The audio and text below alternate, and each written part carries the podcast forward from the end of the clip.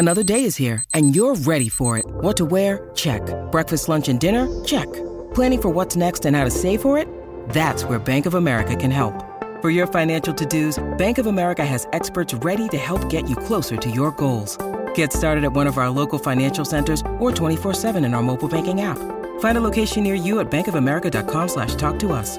What would you like the power to do? Mobile banking requires downloading the app and is only available for select devices. Message and data rates may apply. Bank of America and a member FDIC. In questi giorni io mi sono riletto eh, alcune parti della Scienza Nuova e anche di alcuni altri testi di Vico, che è stato un autore che io mh, ho amato molto durante l'università. Ci ho fatto anche un paio di esami e, e sono stato contento della proposta che mi hai fatto perché in realtà è stata proprio l'occasione per avvicinarmi a un autore che ho approfondito in passato e che poi avevo un po' abbandonato negli ultimi anni.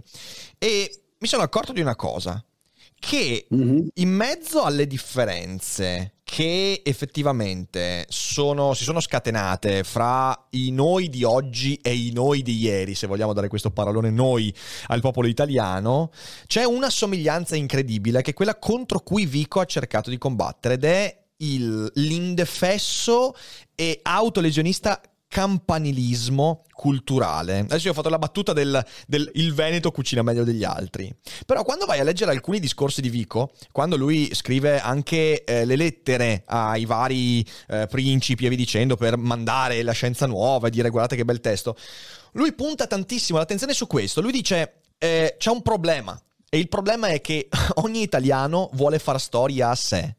E questa cosa qua è interessantissima perché ha a che fare con quello che poi è il progetto della scienza nuova, cioè cercare di trovare una storia, o meglio, la storia da cui emerge poi il percorso culturale, in questo caso non italiano, lui cercava una cosa universale, umana, però era all'interno di un contesto culturale convintissimo, almeno secondo Vico, che ogni situazione, ogni eh, territorio, ogni identità avesse una sua storia, ma non una sua storia intesa in senso empirico, perché è vero che ognuno di noi ha la sua storia, ma la storia più importante di tutti gli altri. che è una caratteristica che in quell'epoca lì eh, emergeva fortissimamente e che in realtà esiste ancora oggi. Beh, che esista oggi perché c'era in quel periodo lì e in quel periodo lì c'era perché insomma Vico scrive quando? Nella, nel XVIII secolo. Metà Settecento. secolo italiano come è fatta l'Italia? Eh, qui il primo punto, anche questo stranoto, per alcune cose forse per i più giovani vale la pena ripeterle. No?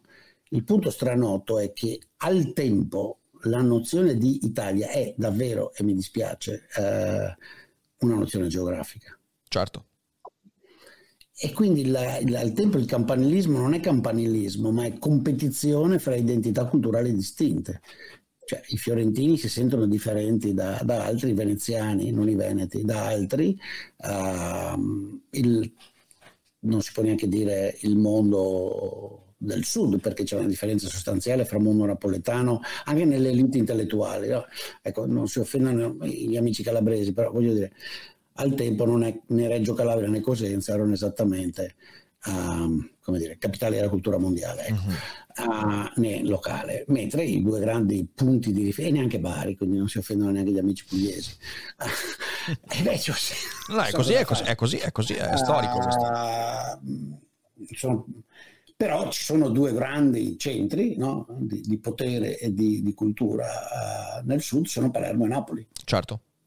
Fra i quali è già in piedi da tempo una rivalità che poi sappiamo continuare e in un certo senso aiuta persino Garibaldi, no? Ci arriveremo quando sarà l'ora. Sì. E, e, a me sembra che siano identità linguistico, uno direbbe etniche, a me sembra che siano delle, adesso oserei dire, è una delle, delle, delle, delle, ragioni che mi ha attirato in questo progetto con, con Riccardo, che è diverso da altri, è che così mi, mi devo prendere l'impegno di andare a studiare, uh, cose che altrimenti non avrei studiato perché, perché, perché, perché tutti noi abbiamo una dimensione della, di, dire, di, poca voglia di far bene.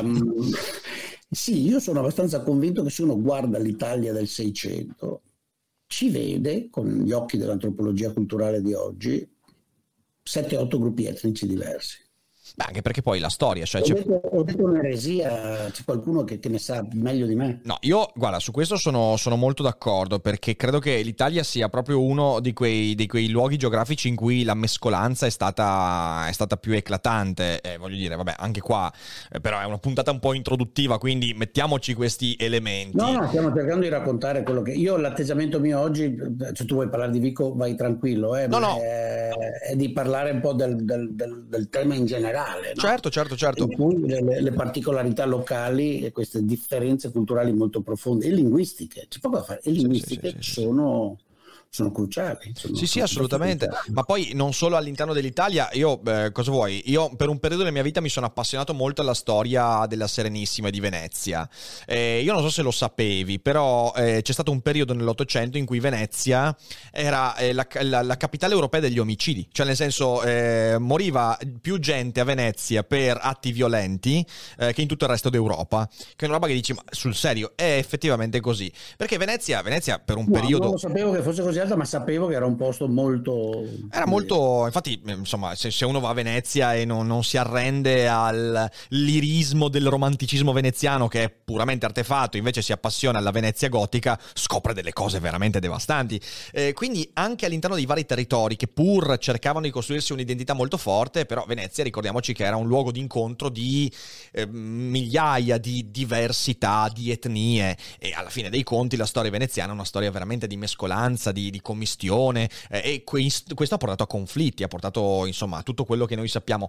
Perciò eh, da questo, cioè, l'Italia è un caleidoscopio di identità e io credo che non sia un'eresia quella che hai detto, prendiamo il sud, cioè in fin dei conti il sud era la Magna Grecia, eh, quindi noi sappiamo perfettamente anche fin dalla storia antica che eh, le etnie che popolavano e che arrivavano in quei territori e che poi hanno messo radici lì erano diverse rispetto a quelle che poi arrivano dal nord Europa e che hanno popolato il Veneto, la Lombardia fino all'Emilia Romagna. Ehm, e io ho sempre cercato di, di, di, di, vedere questo come un, eh, un, un, arricchimento culturale, cioè un'opportunità. Eh, solo che poi, appunto, nel Settecento cominciano ad arrivare, anche Beccaria scrive alcune lettere importanti in cui dice esattamente questo, eh, accorgendosi anche lui, non mi ricordo in quale testo, di, quest, questa, questa, diversità, dice sì, eh, c'è un problema che quando ogni diversità poi si racconta come superiore all'altra, quindi con un razzismo endemico in fin dei conti, quel campalismo che dicevo era un razzismo endemico tu capisci che c'è qualcosa che non va. E, ehm, e vo- ho voluto partire da Vico un po' perché lui era proprio lì a Napoli e Napoli era una situazione molto simile a quella veneziana, quindi una mescolanza incredibile, lotte di potere eh, continue, però poi magari ci arriviamo più nello specifico nelle prossime puntate.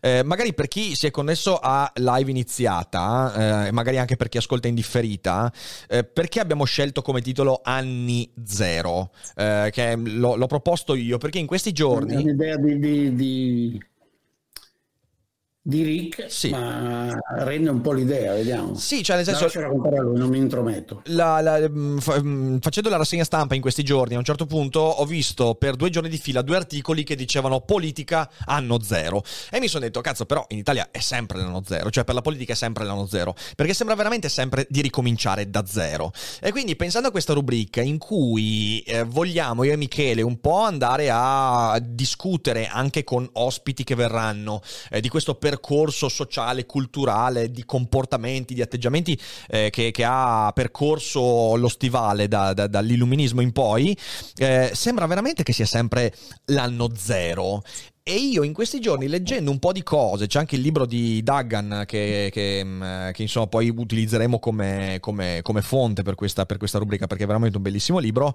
cioè in fin dei conti viene fuori questa roba qua, che i problemi, eh, i, i macro problemi italiani dall'Ottocento, quindi da prima dell'unificazione d'Italia ad oggi, sembrano ancora lì, cioè sono i problemi di cui si parla da, da, da questione meridionale, ok? Questione meridionale si discute dal 1800 mica 60, eh, si parla del 1800, si parla della questione meridionale eh, eh, e non è ancora risolta. Questi campanilismi che in realtà tengono al fondo dei razzismi e una serie di altri comportamenti, di atteggiamenti che poi insomma andremo un po' a, a delineare. E quindi anni zero, sono sempre gli anni zero in Italia. A me un po' piaceva questa idea eh, che dà anche un po' lo, lo sguardo critico che cerchiamo di dare, non critica nel senso critico dell'Italia, ma di pensiero critico, insomma, un po' mettendo in discussione qualche, qualche luogo comune.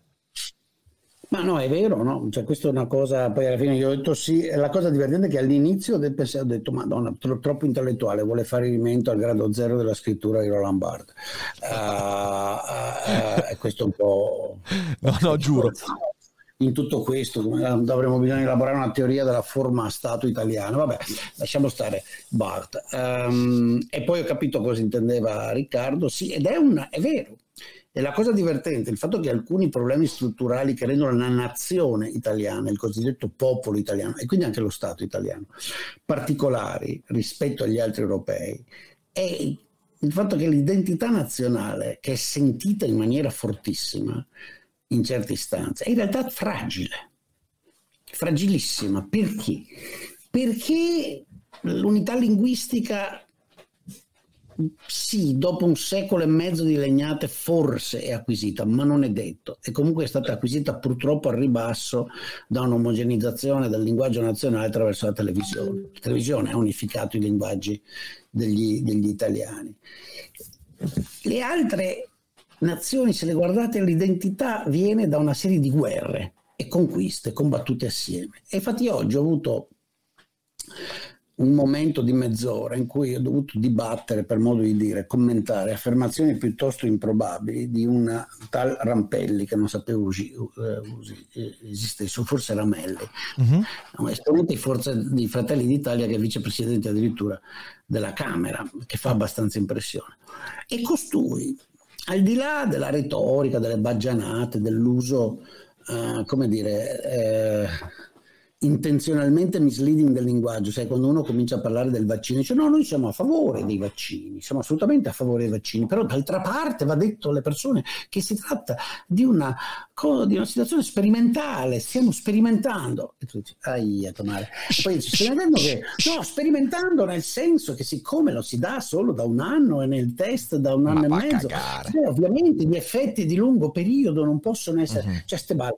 E poi ti dice, no, perché dobbiamo chiedere alle persone di sacrificarsi? Cioè, come se prendessi i vaccini su un sacrificio, tipo metà i coglioni, non so, butto via. Ecco, e allora finché ascoltavo costui, mi sono reso conto che sto qua a un certo punto ha spiegato agli italiani per motivare perché è contro il Green Pass, che anch'io lo sono oggi in maniera molto laica, non sono molto convinto, ma mi è impressionato che per spiegare agli italiani eh, che devono seguirlo con, in questa lotta sacra contro il Green Pass, cosa ha tirato fuori? Ha tirato fuori la prima guerra mondiale. Perfetto. Ha tirato fuori l'eroismo degli italiani che volontari sono andati a morire sul piano. Che a parte che non è vero, perché benedetti poveri disgraziati li hanno mandati a morire a centinaia di migliaia e non avevano idea e hanno dovuto fucilarne a, a, a, centinaia per impedirgli di scappare perché non gliene fotteva giustamente un beato cazzo di Trento e Trieste, di ridentismo, di Istria, di Capodistria, della Dalmazia italiana e tutte le cagate da cui è poi venuto il fascismo. Non è che sorprende che uno che fa il dirigente Fratelli d'Italia si appelli a quella roba lì, da lì è nato l'ideologia folle a cui tuttora sono affezionati. Però mi sono detto quanto debole deve essere nella percezione della testa di uno così, addirittura, il senso dell'identità nazionale se di fronte a una situazione di virus pandemia che occorre nel 2021 e cui sta ragionando su un provvedimento di salute pubblica, buono o cattivo che sia, si chiama Green Pass e dovrebbe ragionare, come dire, chiedendo agli italiani non lo so, pragmaticamente, uh, cioè, civile, razionalità, certo. responsabilità comune, condivisione di alcuni obiettivi, pur avendo opinioni diverse sull'utilità del Green Pass. Questo deve andarsi a appellare alla guerra del 15 e 18 e al coraggio dei nostri nonni morti su... Ma sai qual è? Sai, sai, questo? Cioè, sai, manca sì. proprio le basi. Cioè, le basi. Sai qual è la... Paese. Sai qual è la cosa che fa divertire di più su questo fatto? Poi la parentesi, perché era solo una parentesi, però eh, eh, l'effetto eh, oppressivo del Green Pass eh, che di nuovo è una misura che si può discutere o meno, cioè nel senso non c'è quello, non è il bene o il male. Sono 900 multe.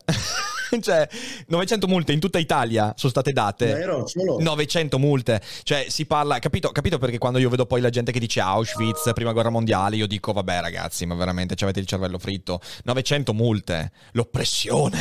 Oh mio Dio. Orwell, il grande fratello. 900 multe. Ma, ma, ma ricciapeve, cazzo. Ricciapeve, vecchi.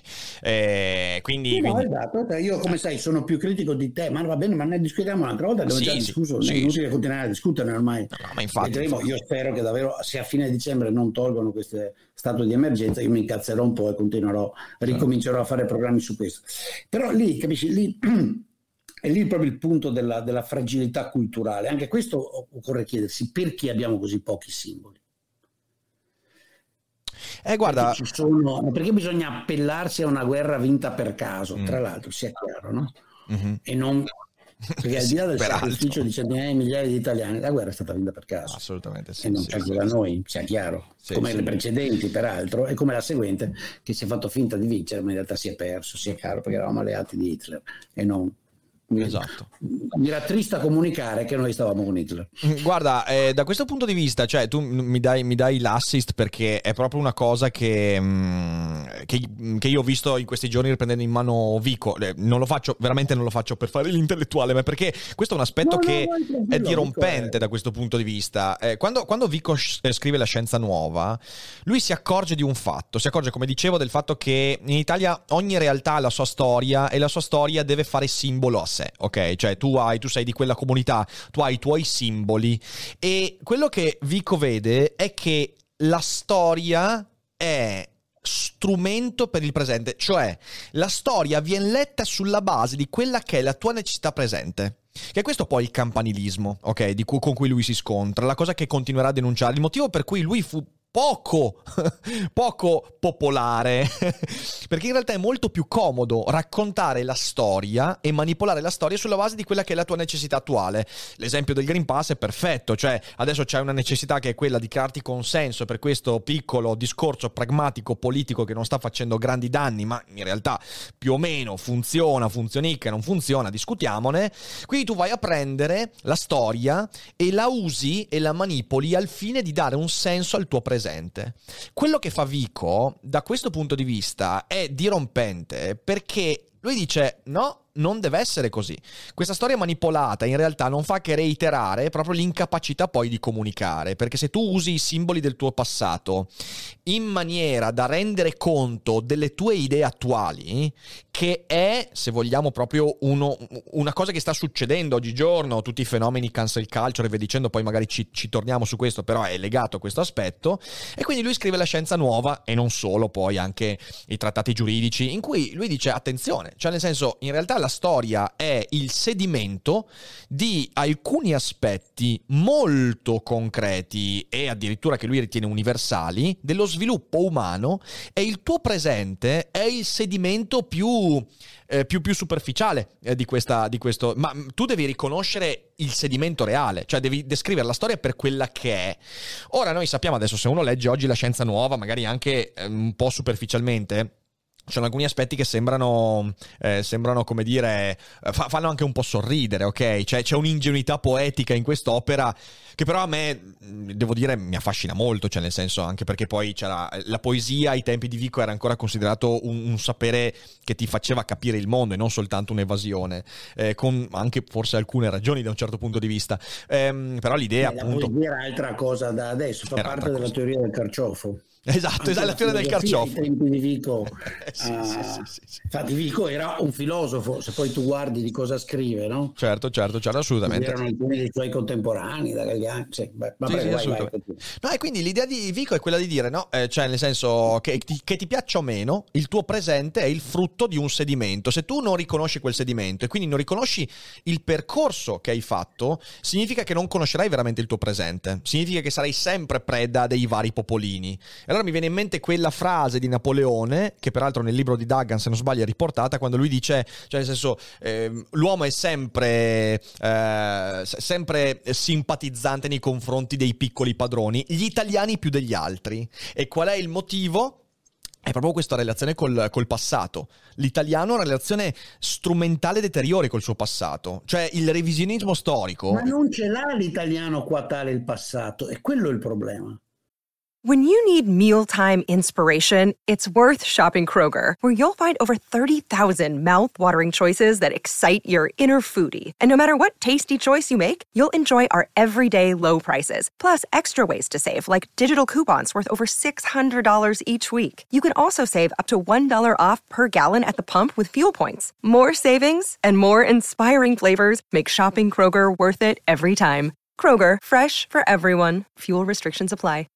No, no, cioè, l'italiano intendevo sì, no, ok, sì, l'italiano inteso in eh, senso no, geografico intendevo qua, in questo caso. Qua, qua italiano.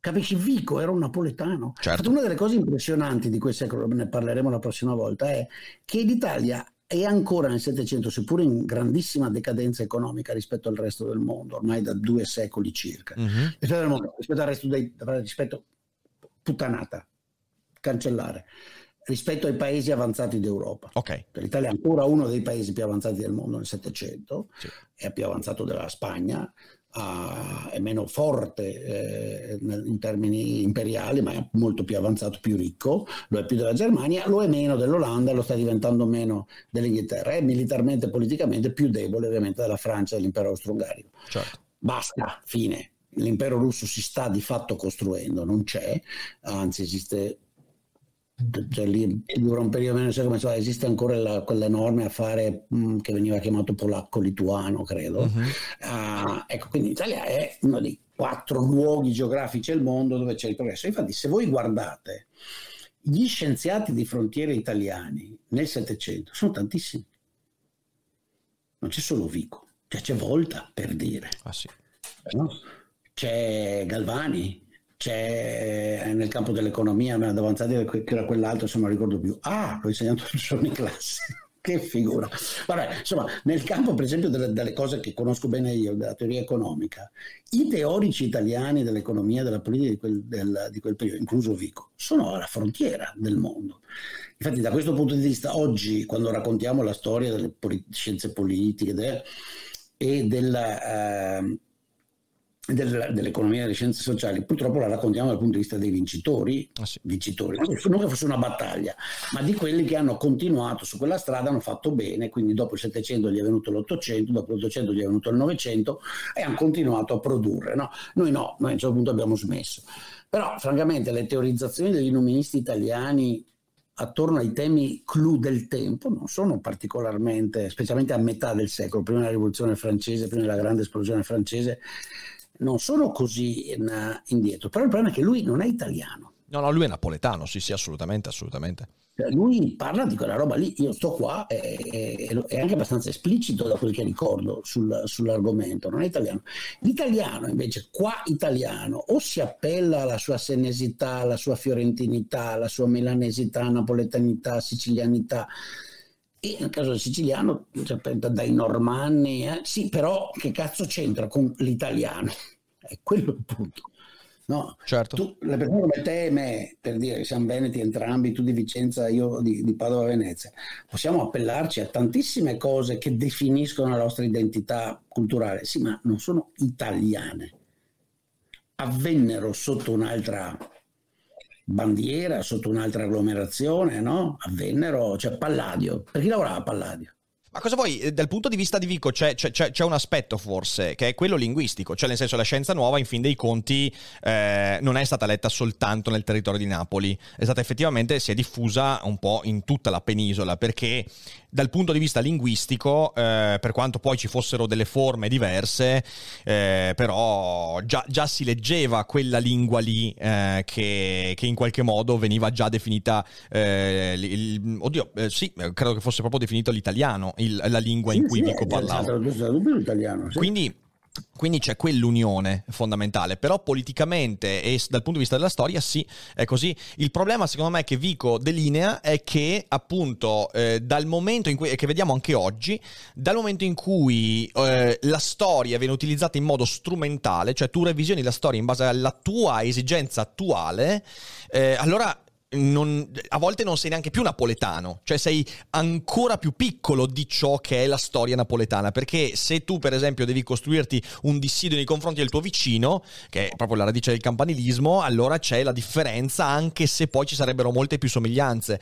E questo è un aspetto che non è cambiato oggigiorno, eh, non è cambiato e se vogliamo prendere il Veneto noi lo sappiamo benissimo, insomma i campanilismi e i piccoli potentati del Veneto si sono fatti la guerra continuamente dal punto di vista ideologico con la storia dei territori.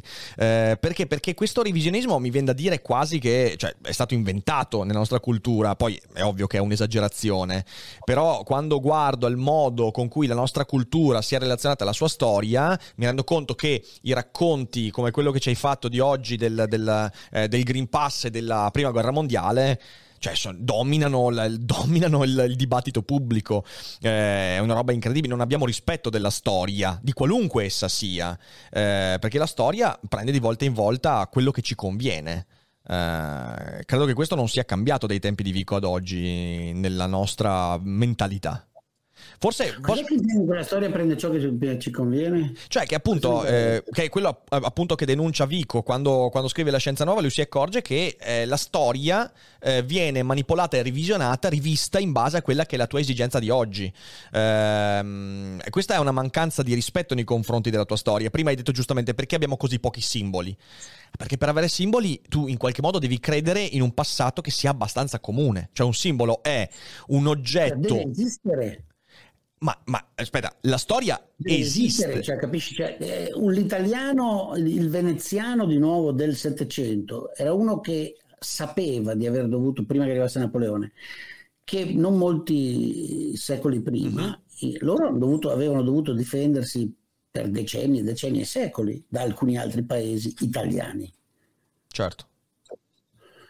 Il napoletano e il siciliano avevano combattuto per primazia uh, politica nell'area da sempre. Uh, cioè, questo aspetto della, della, Io lo seguo perché tu hai menzionato questa cosa del campanilismo.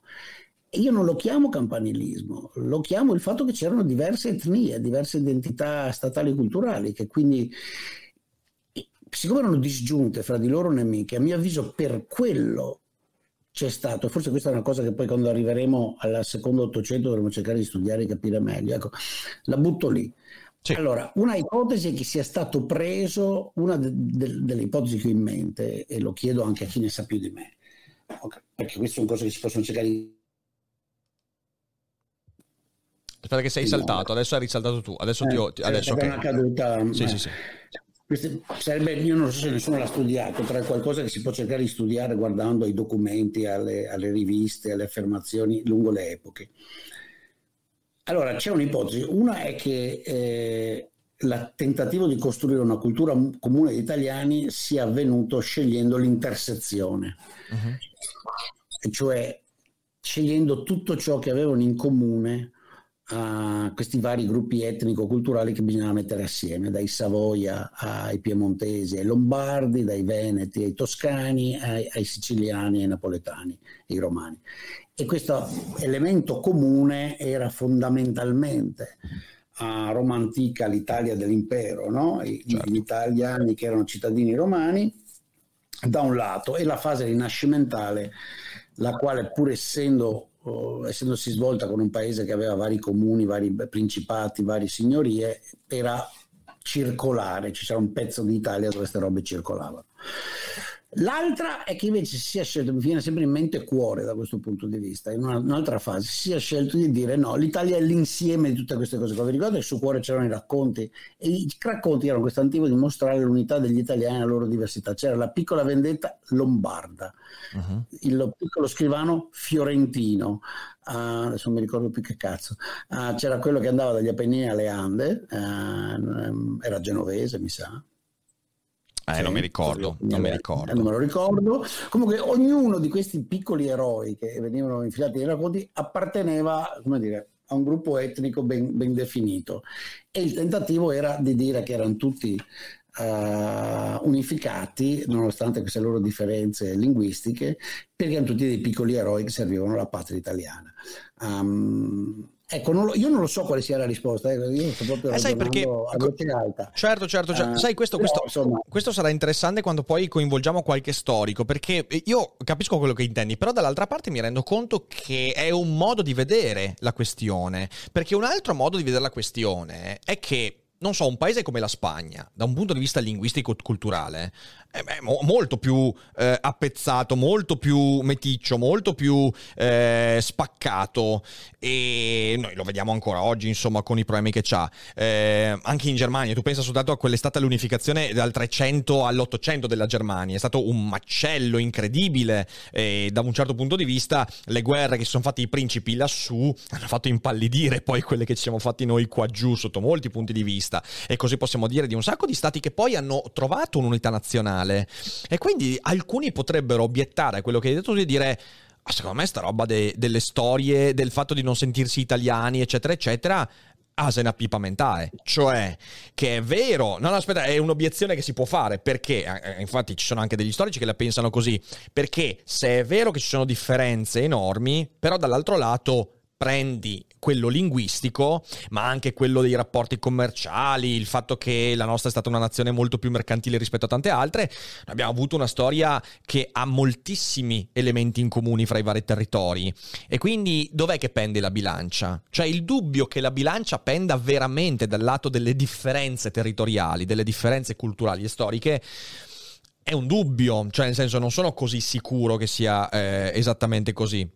Perché se guardiamo i rapporti fra, hai parlato appunto, i, i, i, i vari territori veneti e la Lombardia, io posso, posso, posso, dire che forse fra il nord e il sud c'è sempre stata una spaccatura sicuramente molto forte, anche per il tipo di dominazioni che sono passate in questi territori.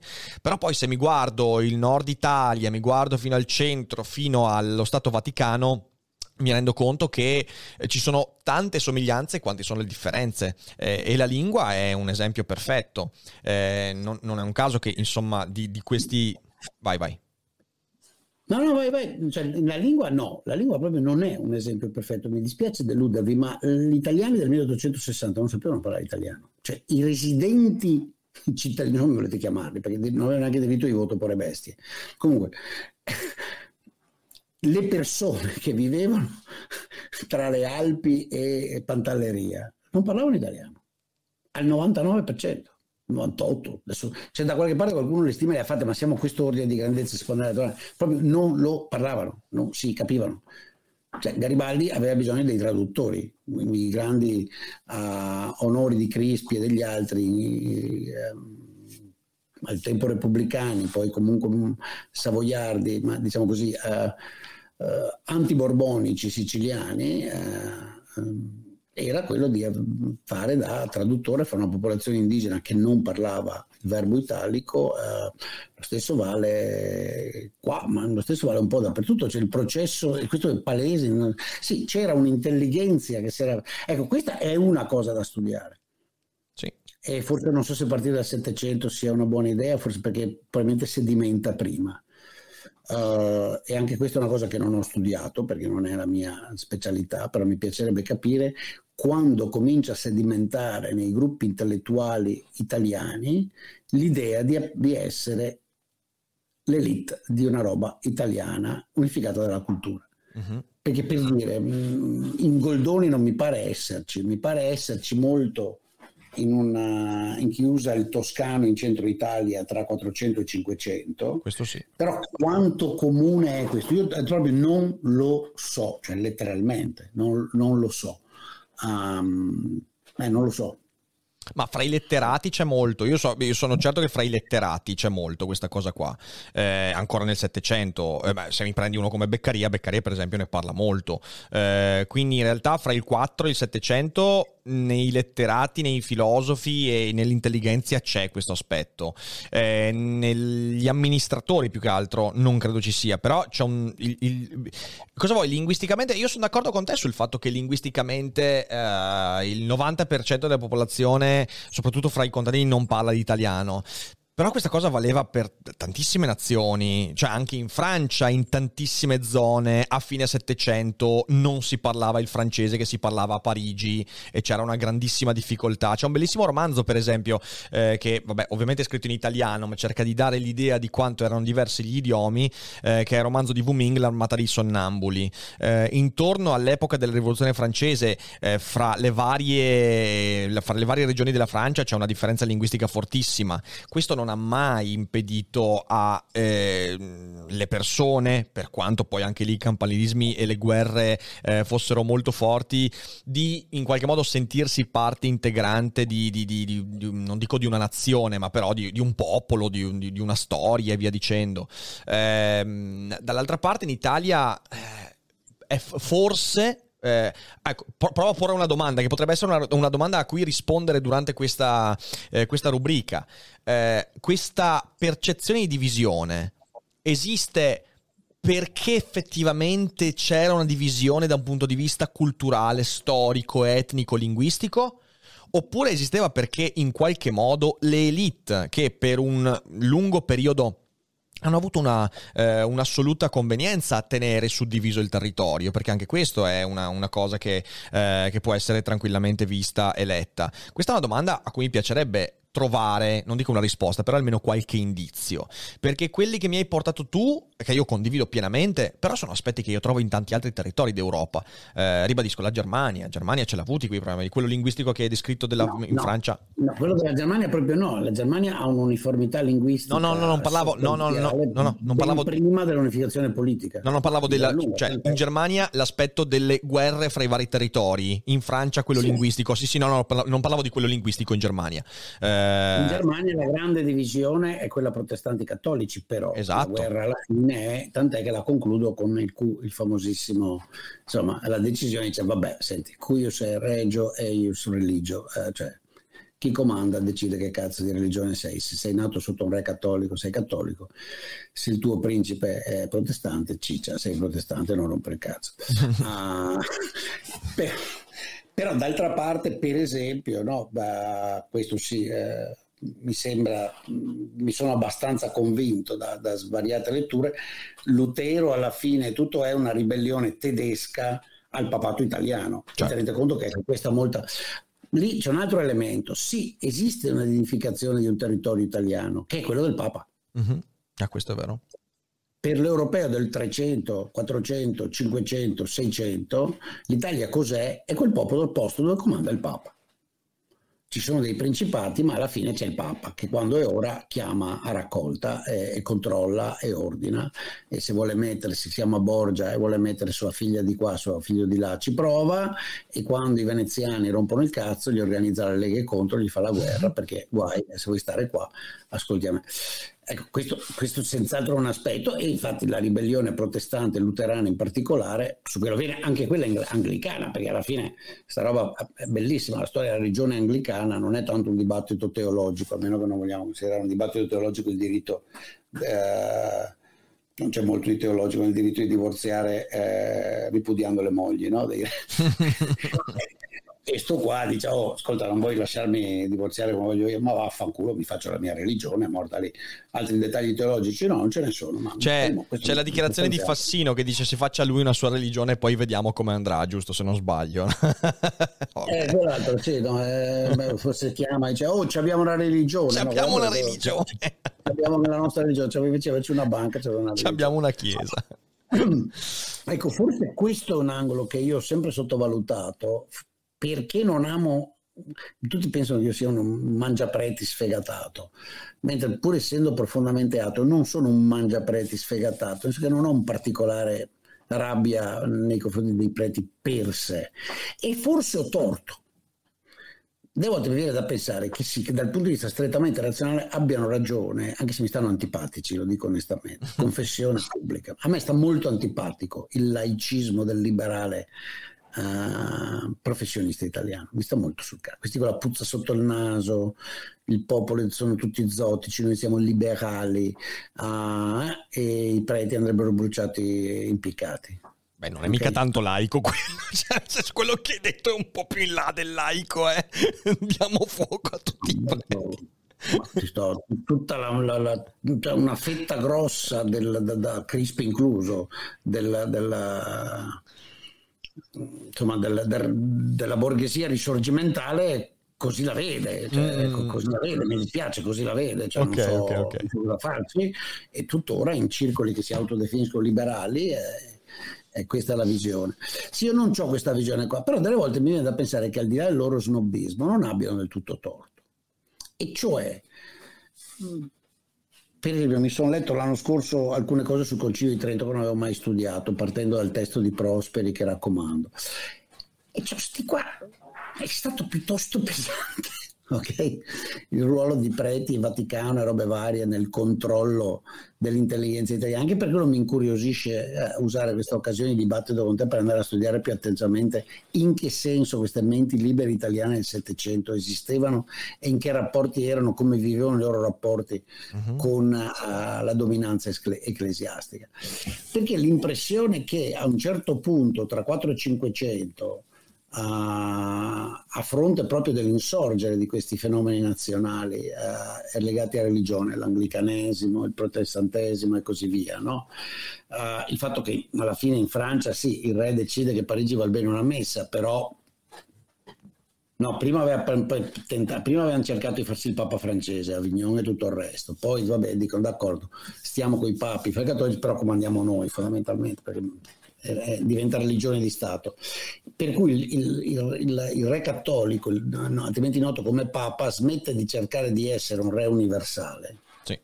Non è più il Papa europeo, non è più la, la, quello che si confronta con l'imperatore. No, scusate, c'è un dolore qualcosa. A me sembra che succeda questo dopo la riforma, dai, dopo le, la, la, guerra dei 30 anni. Eh, e la guerra dei 30 anni, no? Sì, mi confondo sempre con quelle due, quella dei 100 e quella dei 30. No, no, è quella dei 30 anni. Mi sembra che insomma, tra la fine del 500 e il 600 il Papa diventa totalmente italiano. Cioè, rinuncia alla, alla sua ruolo politico continentale e però a quel punto la sua presenza sullo Stato italiano diventa molto più forte no? e fino all'arrivo dei Savoia, insomma alla crescita della, del senti- Napoleone alla fine. A Napoleone, sì. E poi, e poi Savoia che eh, il re d'Italia è lui. Uh-huh.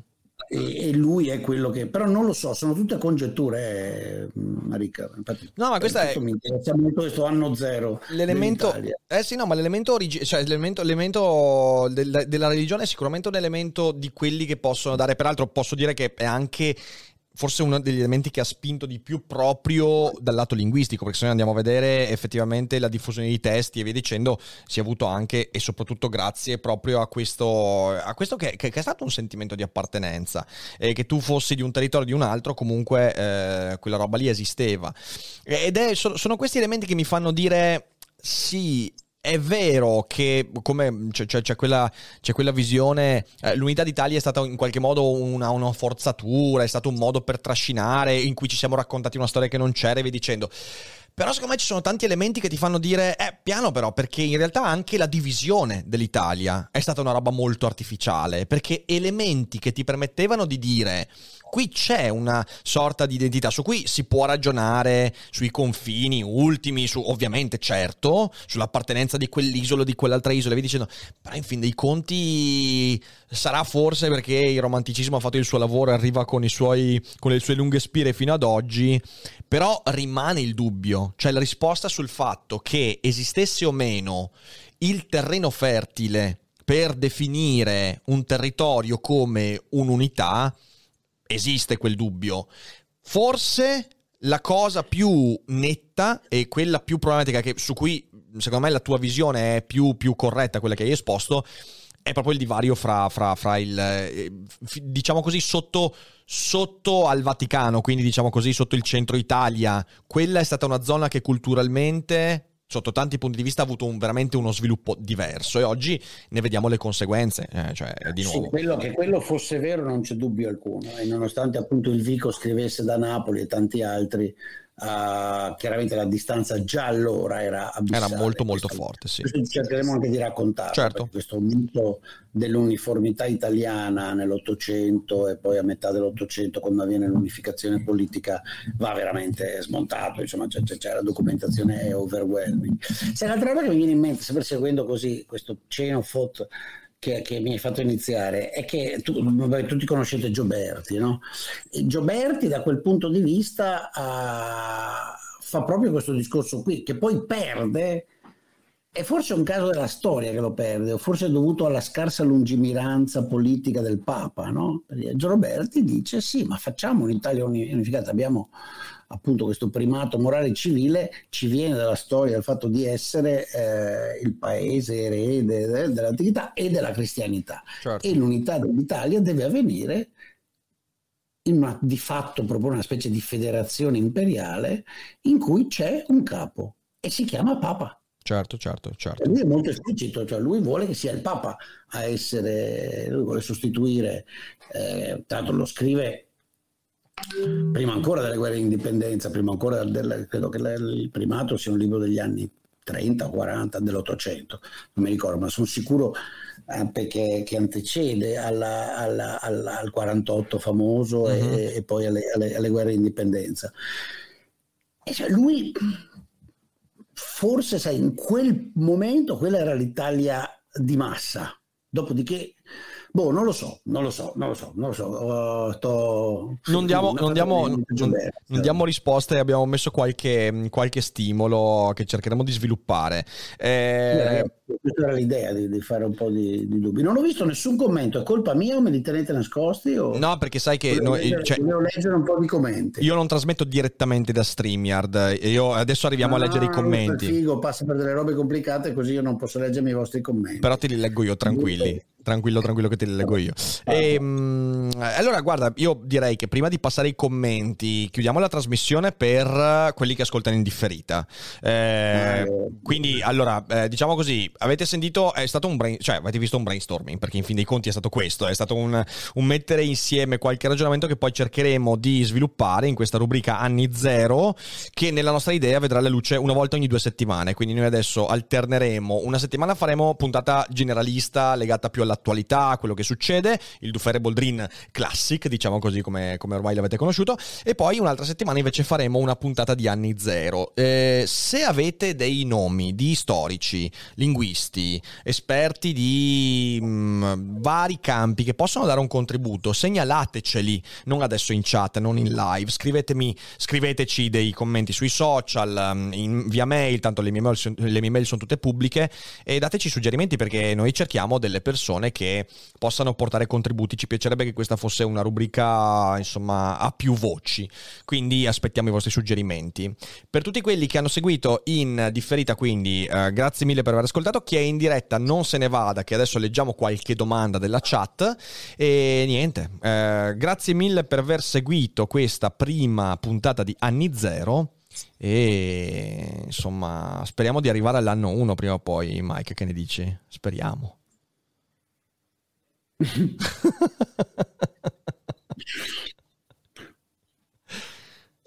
Dici, dobbiamo compiere un anno come paese, sì. Ma ci proviamo, ci proviamo. Grazie a noi. Alla fine di quest'anno potrete dire è l'anno 1. È l'anno 1. è un po' ambiziosa questa, eh, però ci proviamo.